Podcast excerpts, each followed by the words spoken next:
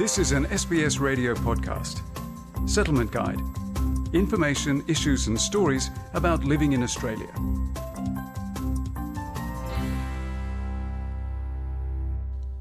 Migrating to Australia can be a daunting experience with many cultural challenges to overcome and difficult steps to be taken to start a new life. Obtaining a loan for a new business or buying a new home is part of the process. Wolfgang Mueller finds out what types of finances are available to those who have just settled in Australia. It's often difficult to determine the lending risk of new arrivals when they don't have an official credit file.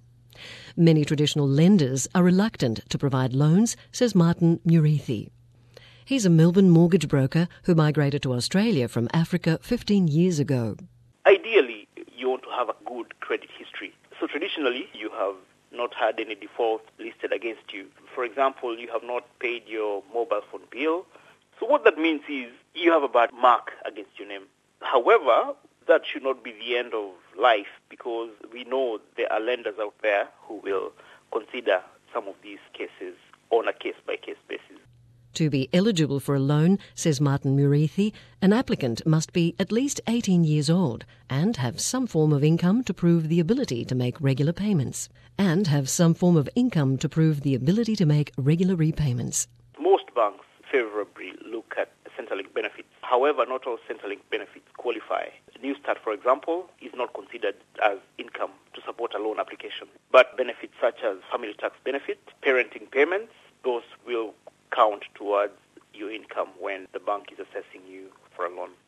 An Australian permanent residency and an income producing job are some of the eligibility criteria many banks require before granting a loan. However, says Martin Murithi, there are exceptions to the rule. Most banks require you to be an Australian permanent resident as a minimum for a home loan or a personal loan. However, I have had experience with getting students and other people on temporary visas getting a car loan. And even people who are in Australia on a partner visa could successfully apply for loans, says Martin Murithi. A handful of banks uh, will look at uh, people, for example, on partnered visas, you know, are married to an Australian citizen or an Australian permanent resident. They themselves are not, you know, permanent residents yet. They're on uh, temporary visas. A handful of banks will uh, consider them for a home loan the importance of access to financial products and services for migrants goes beyond applying for a loan. Successful inclusion into Australia's society requires building key skills around the ability of managing money, reading statements, knowing about contracts, and saving up for larger projects, says Teresa Clark. She's a manager with Anglicare, which provides financial counselling free of charge. Anglicare has lots of services that are available to anyone in the community, so migrants and refugees are very welcome to come along and be supported by any of our Anglicare services. We also provide microfinance. They're no interest and low interest loans. They're available to people on low incomes, so your migrants and refugees would be able to gain access through those programs as well. Melbourne based settlement organisation AMES has supported migrants since the 1950s to start a new life in Australia. AMES offers English tuition and vocational education courses, as well as financial orientation programs to new arrivals. Public Affairs Manager Laurie Nowell says that AMES also offers microloans, which have helped many migrants to set up their own small business. We have relationships with not for profit agencies that provide advice and in some cases microfinance or you know small loans to refugees and migrants who want to start their own businesses. Um, we've seen a lot of success in certainly in Melbourne in the last couple of years with that, where we've seen about 100 refugees who've come in the last five years start their own small businesses. Despite the success of helping low-income migrants with microloans, Laurie Nowell says that AMES is not encouraging new arrivals to go into debt at the start of their new lives in Australia.